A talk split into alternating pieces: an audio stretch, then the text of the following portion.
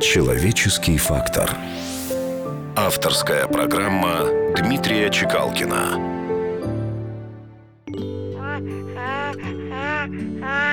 Жизнь отдельного человека, господа, имеет смысл лишь в той степени, в которой она помогает сделать жизнь других людей лучше, ярче, насыщеннее и благородней. У меня была комната с отдельным ходом. Я был холост и жил один. Всякий раз, как была охота, в эту комнату знакомых водил. Мои товарищи жили с тещами и с женами, похожими на этих тещ. Слишком толстыми, слишком тощими, усталыми, привычными, как дождь.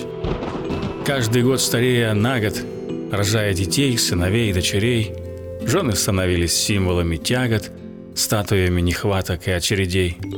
Мои товарищи любили жен, они вопрошали все чаще и чаще: «Чего ты не женишься? Эх ты, пижон! Что ты понимаешь в семейном счастье?»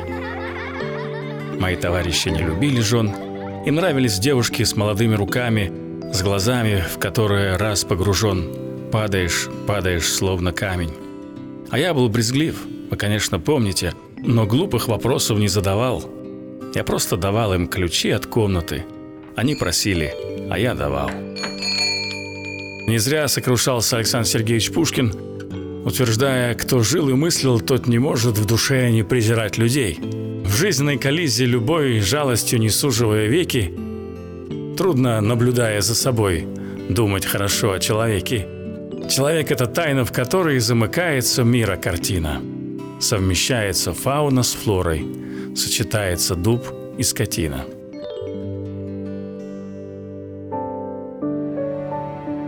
Человеческий фактор. На радио Вести.